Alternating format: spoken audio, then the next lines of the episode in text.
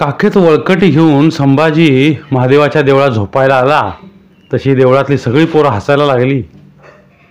हसण्यासारखाच विषय होता. संभाजीचं काल परवाच लग्न झालं होतं. आणि बायको नांदाला येऊन चार दिवससुद्धा झाले नव्हते. एरवी झोपायला येणं निराळं आणि बायको नांदाला घरी आल्यावर वळकटी घेऊन देवळात येणं निराळं. तो काही आता खुल्ला गडी नव्हता. दोन्हींचे चार हात झाले होते. पायात बेडी पडली होती आणि गळ्यात लोडणं आला होता. रात्रीचं घर सोडून त्यानं देवळात झोपायला यावं म्हणजे आश्चर्य करण्यासारखीच गोष्ट झाली होती. काखेत वळकटी घेऊन संभाजी जागा बघत उभा राहिला. तशी वाकळा आणि घुंगडीपासून पडलेली पोरं उठून बसली. आश्चर्यानं त्याच्या तोंडाकडे बघत राहिली. एका दोघांना हसण्याच्या उकळ्या फुटल्या तशी सगळीच खेकाळू लागली. पोटात हसूच माहिना झालं सगळी अशी हसायला लागली आणि खाली मान घालून त्यानं वळकटी पसरली. डोक्याचा पटका काढून उशाला घेतला चादर अंगावर घेतली. पाठपोरांच्याकडं आणि तोंड भिंतीकडे करून तो एका अंगावर होऊन गप्प पडून राहिला. अंगाची कसली हालचाल न करता त्यानं झोपेचा आव आणला. पोरा हसायची थांबली आणि दिवा मोठा करून एकमेकांच्या तोंडाकडे बघू लागली. त्यांची झोप ठार उडाली. भुईला पाठ लावून गप्प ऐवजी दिवामध्ये घेऊन ती बसून राहिली. कोण घोंगडं कोण वाकाळ कोण सोलापुरी सादर अंगावर घेऊन बसला आणि बोलणं सुरू झालं. कोळ्याचा सुभराव तोंडातल्या तोंडात हसून म्हणाला बाईला खुलं तर नाही? घरात पोरं लई झाली म्हणून दे पडायला देवळात आले काय रे हे? लेका पायकून नांदायला येऊन दोन दिवस झाले नाहीत. आणि पोरं कुठली होतील? काय आधीची असली तर कुणाला दक्कल? असं म्हणून सुबराव घोड्यागत खेकाळा. आणि मग सगळीच खो खो हसू लागली. पोट धरून सगळी हसायला लागली आणि त्यातच पाटलाचा रत्न्या बाबूच्या गळ्यात पडून म्हणाला आगा असं असेल. आपल्या गळ्यातले त्याचे हात काढीत बाबू बोलला लेका माझ्या गळ्यात का पडतो? नाही सांगतो रे. मग लांब न सांग की. सांगायच्या ऐवजी तो हसतच राहिला आणि हसू आवरो ना. तसं हसता हसता पुन्हा बाबूच्या गळ्यात पडून तोंडातल्या तोंडात काहीतरी बोलू लागला. त्याचं बोलणं कळेन असं होऊन बाबू गुरकावून म्हणाला आधी पोटभर हसून घे आणि मग सांग. अरे अरे असा असेल. लेखा कसा असेल ते सांग की. असं रे. म्हणून त्यानं हसू आवरून डोळ्यातलं पाणी पुसलं आणि तो म्हणाला अजून ह्याच्या बायकोला नहान आलं नसेल. सगळी पुन्हा पहिल्यापासून हसायला लागली आणि सुभराव पोटावर डब पडून बोलला अरे नहान आलं नसल तर मग मकरात बसवावं. आपणच येतंय. एवढी थट्टा मस्करी सुरू झाली तरी संभा काही ह्या अंगावरचा त्या अंगावर झाला नाही. मुस्कट मारून तो गप्प पडूनच राहिला. तसे सगळे विचारात पडले. विचार करणं भागच होतं. संभाजी त्यांच्या दोस्तांपैकी होता. थोडा वेळ थट्टा मस्करी झाली आणि मग गंभीर चेहरा करून पाटलाचा रत्न्या बोलला. अरे ह्याला काय झालं इचुर्यात रे? त्याला काय होतंय? मग असं गप येऊन पडलंय? सुबराव बोलला पोटा दुखत असेल. कुणाच्या? काय लेखा विचारणं? दुसऱ्या कुणाच्या? असं म्हणून तो पुढं झाला आणि अंगावरची चादर ओढून म्हणाला संभ्या हितकार तो काही बोलेना तसा त्याचा जिगर दोस्त बाबू उठला आणि त्याच्या मानकुटला हात घालून त्याला अज्यात उठवून बसत म्हणाला रुसलायस होय? खाली मांडणंच तो बोलला कुणावर रुसतोय? मग हित का आलायस निजायला? तर मग कुठं जाऊ? कुठं जाऊन विचारायला काय लेखा घर नाही तुला? हाय की? मग इकडे का आलायस गोसाव्यागत तो काहीच बोलणं झाला तसा सुब्राव म्हणाला बायको पटवून घेत नाही वय. तिचा बा पटवून घेईल. अरे चांगला आहे की रे बा मग. पुन्हा सगळे हसू लागले आणि संभाने विचारलं काय थट्टा लावली आहे तू का मी मी काय थट्टा केली? मग काय झालंय ते सांग की सरळ. काय काय बोलता? का बोललो? ना आलं नसेल काय म्हणता? खरी गोष्ट आहे. तर्क नको करायला.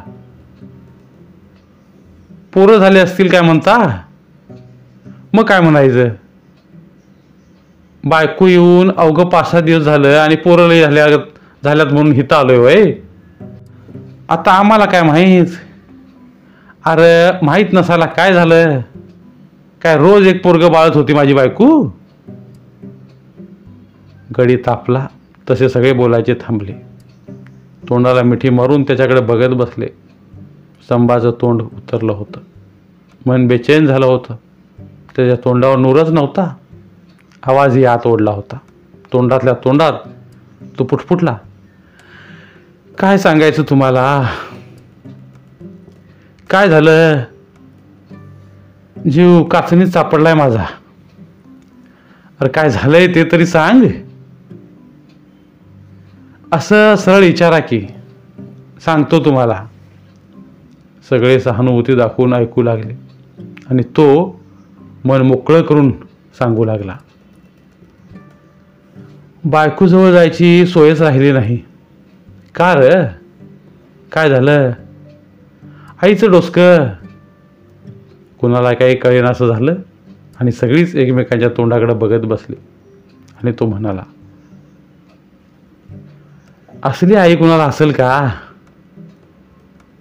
कसली म्हणतोस? आमच्यासारखी. काय केलंय तिनं? आणि काय करायचं? बायकोजवळ जाऊ देत नाही मला. मोठा कठीण प्रश्न होता. हे गारण ऐकून सगळ्यांना आश्चर्य वाटलं. थोडका विचार केल्यागत करून सुब्राव बोलला. काय सांगतोस लेका? ती बापडी कशाला असं करल? ती बापडी. नाहीतर काय? असं करायचं असतं तर लगीन केलं असतं का तिनं तुझं? मग तुम्हाला काय सांगायचंय? असं म्हणून तो गप्प बसला. तसं एकाने विचारलं. अरे पण लगीन करून असं करण्यात तिचा हेतू काय? ह्यात तिला काय मिळणार? अरे माझी आई कसली आहे हे माहीत आहे ना तुम्हाला? आधीच तापट. त्यात पाहुण्याचं बिनसलं म्हणजे झाला का घोळ? पाहुण्याचं बिनसलं म्हणून काय झालं? काय झालं ना मग सुनीला जाच करायची शक्कल काढली आहे तिनं. असं असं. दुसरा एक जण बोलला. जाच करायची चांगली शक्कल आहे की काही? तर? पण इकडं पोराचा जाच होतोय हे कुठं कळतंय तिला? म्हणजे आईनं घरात हाकलून काढले होय? तर का सुनला जाच कराय पाहिजे पोरालाच घराबाहेर काढले ना मग तिचं म्हणणं तरी काय आहे? आता काय सांगायचं ते? पाहुणा ना घासत दारात आला पाहिजे म्हणते ती. ही सगळी कहाणी सांगून तो आपल्या दोस्ताच्या तोंडाकडे बघत राहिला. म्हणाला आता कसं करायचं सांगा? ह्यातनं मार्ग काय? पाहुणं काय म्हणते आत ते काय म्हणणार का? पोरगी पदरात टाकून ते पळालं की त्यांचं काम झालं. काम कसं झालं? पुढची काळजी नको घ्यायला. त्यांचं म्हणणं असं आमच्या पोरीलाच काय दाल्ला पाहिजे हाय असं नाही. आमच्या पोरीला जसा दाल्ला पाहिजे तशी तुमच्या पोराला बायको पाहिजेच हाय.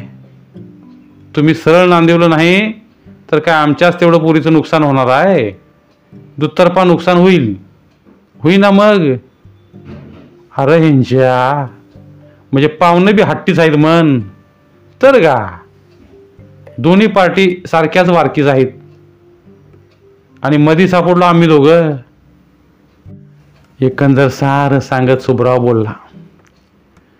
म्हणजे तळ्यातल्या बेडकागत गोष्ट झाली. खेळ होतो एकाचा आणि जीव जातो दुसऱ्याचा. हंगाशी. तशातली पाळी आली या. मग काय मार्ग सुचवायचा का तुला? ज्याचा त्यानंच ह्यातनं मार्ग काढायला पाहिजे. अखेर दोन चार दिवस देवळात झोपून संभाजीनंच एक मार्ग काढला. रात्रीचं जेवण खाणं झालं आणि झोपाळा देवळात जायच्याऐवजी तो घरातच बसून राहिला. घरात अंतरुण पडली तरी हालेना झाला.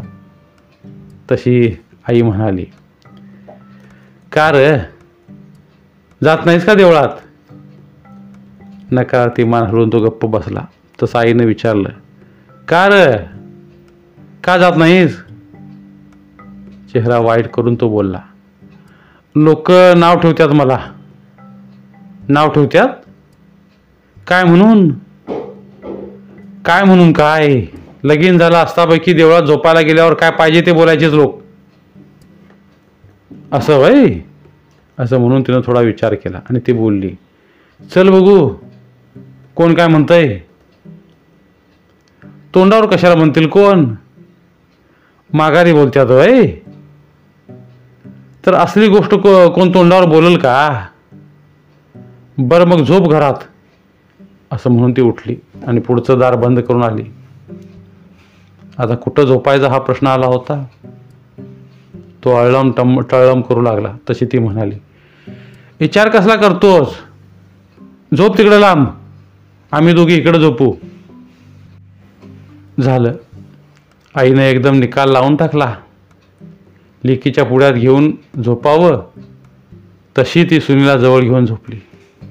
आपला एक हात सुनेच्या अंगावर टाकून झोपी गेली. सून पलीकडं आईमध्ये आणि पोरग लांब एका बाजूला. अशी झोपण्याची व्यवस्था झाली. सगळे झोपी गेले आणि संभाजी अंधारात डोळे उघडून पडून राहिला. काही केल्या झोप काही येईना झाली.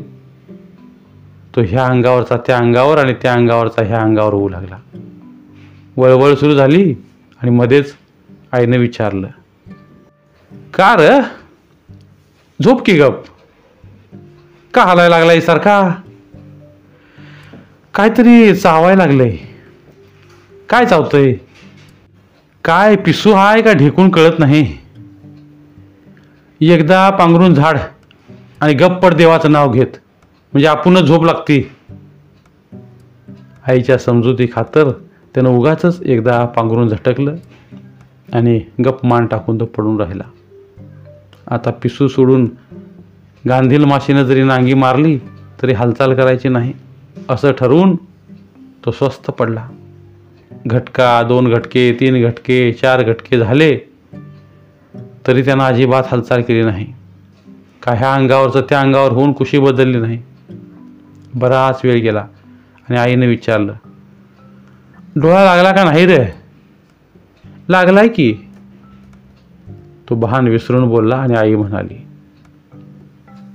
डोळा लागलाय आणि जबाब कसा देतोयस मग? आता काय बोलावं ही त्याला पंचायत पडली आणि काही बोलायच्या ऐवजी त्यानं आपली जीभ आपल्या दाताने एकदा खचून चावली. आणि तोंडावर पांघरून घेऊन तो गप्प पडून राहिला. खुळ्या आगत आपण का बोललो हे त्याला कळेना झालं. न बोलता आपण गप्प पडून राहिलो असतो तर किती बरं झालं असतं? असा विचार मनात येऊन इतका वेळ गप्प पडून राहण्याची केलेली तपश्चर्या सगळी फुकट गेली. याचं त्याला राहून राहून वाईट वाटू लागलं.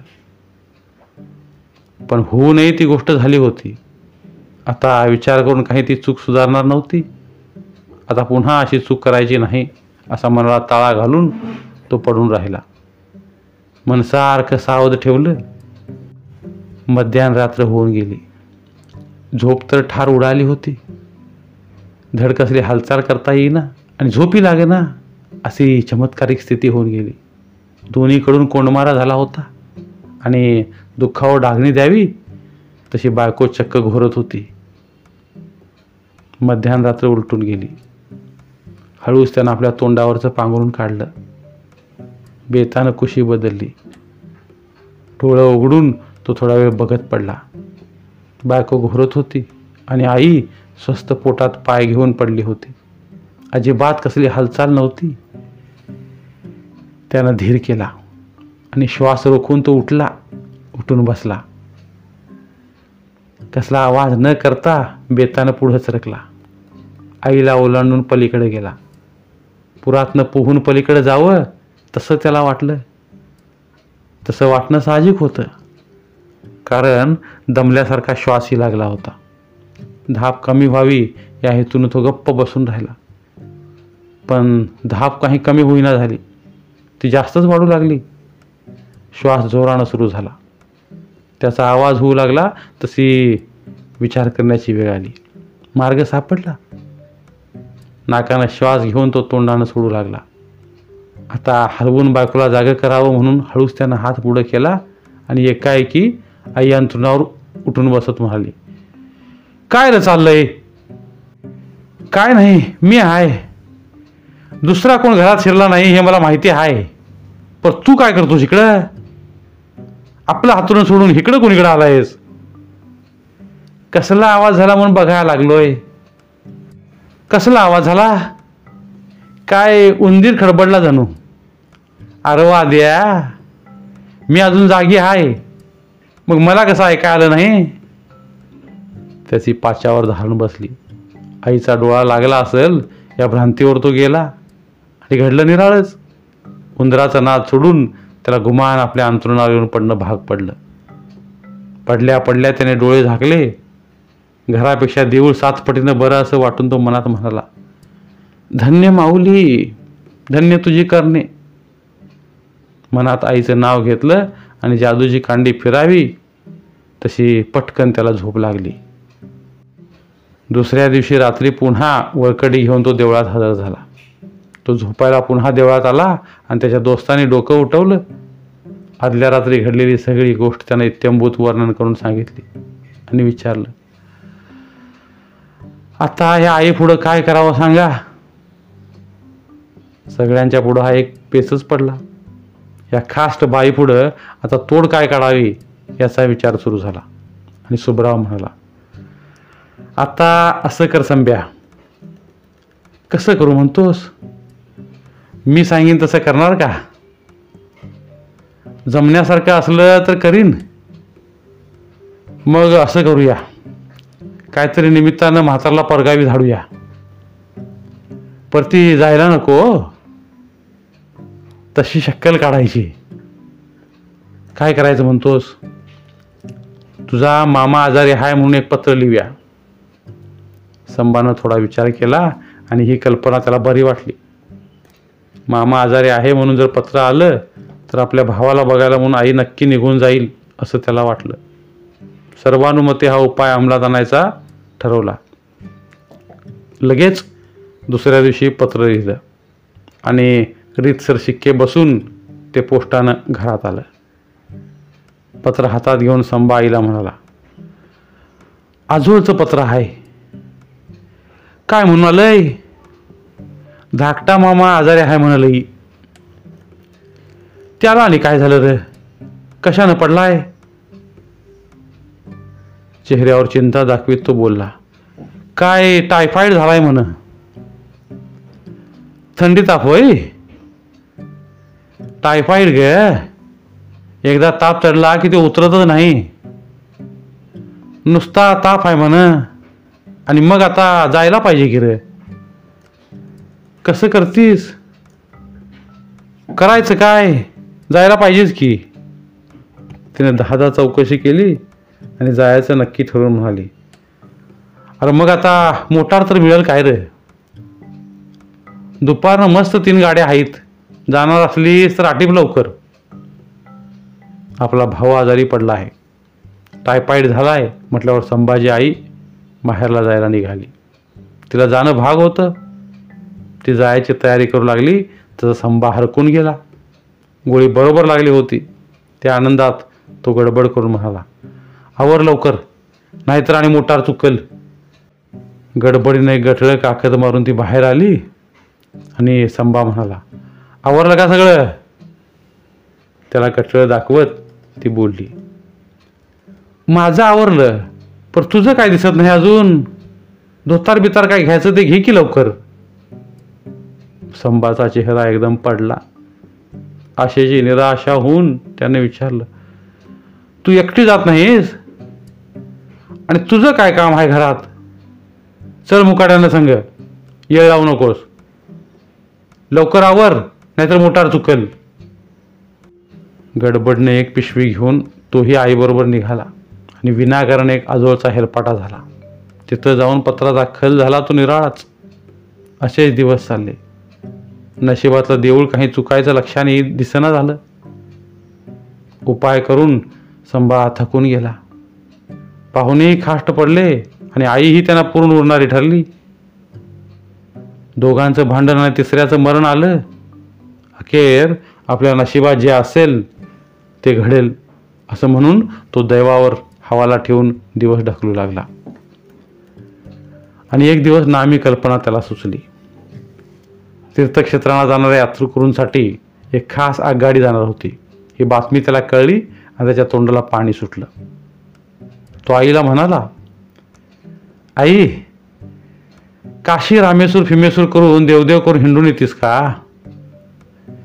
कुठला देव आणि दैत्य घेऊन बसलायस बाबा? मला बसलेली जागा उठवणं झाली या. संधी चालून आली या म्हणून म्हणतो. कसली संधी म्हणतोस? आयती गाडी निघाली या. कुणाची? कुणाची म्हणायला गैलगाडी बैलगाडी नव्ह तर मग तीर्थक्षेत्र करायला खास एक आगीन गाडी जाणार आहे. काशी रामेश्वर अशा तीर्थाच्या ठिकाणाला नुसतं जाणार आणि येणार. गाडी थांबल तिथं उतरायचं दर्शन घ्यायचं आणि पुन्हा गाडीत बसायचं. पुन्हा गाडी थांबली की उतरायचं दर्शन घ्यायचं आणि पुन्हा गाडीत बसायचं. मग काय घोरा आहे? देवधर्म करून ये जा की एक महिनाभर. शिवाय तिकिटात सूट हाय.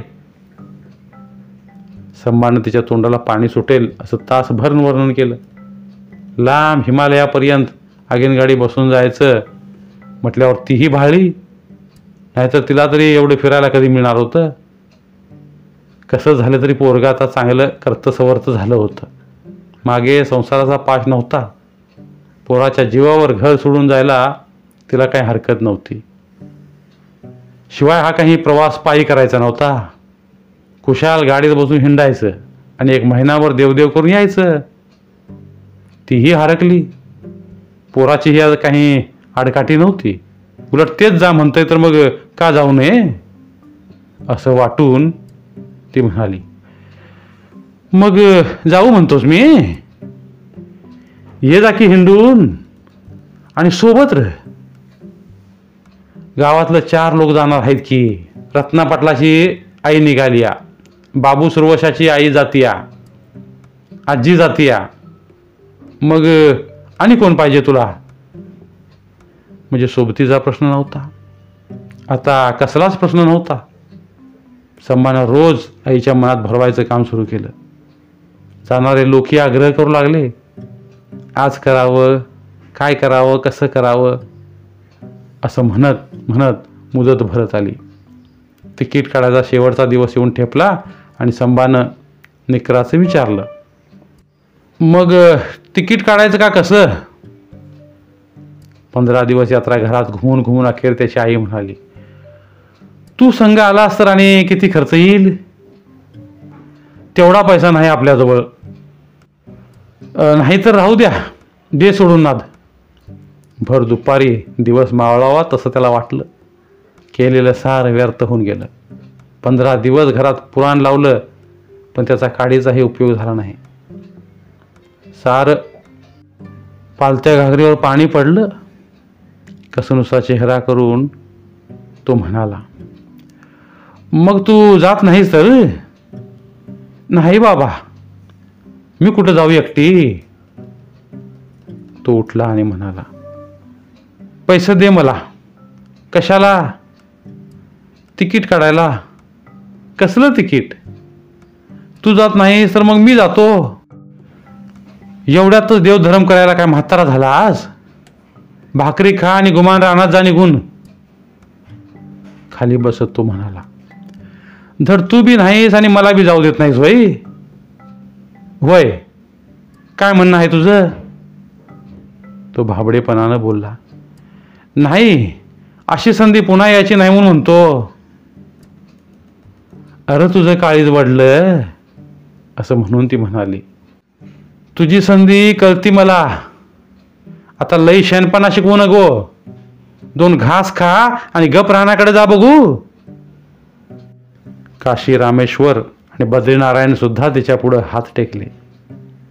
मग आणि क्लुप्त्या लढवायच्या तरी कोणत्या? पोळाची डाळ काही शिजना झाली. पण संभाई काही कमी नव्हता.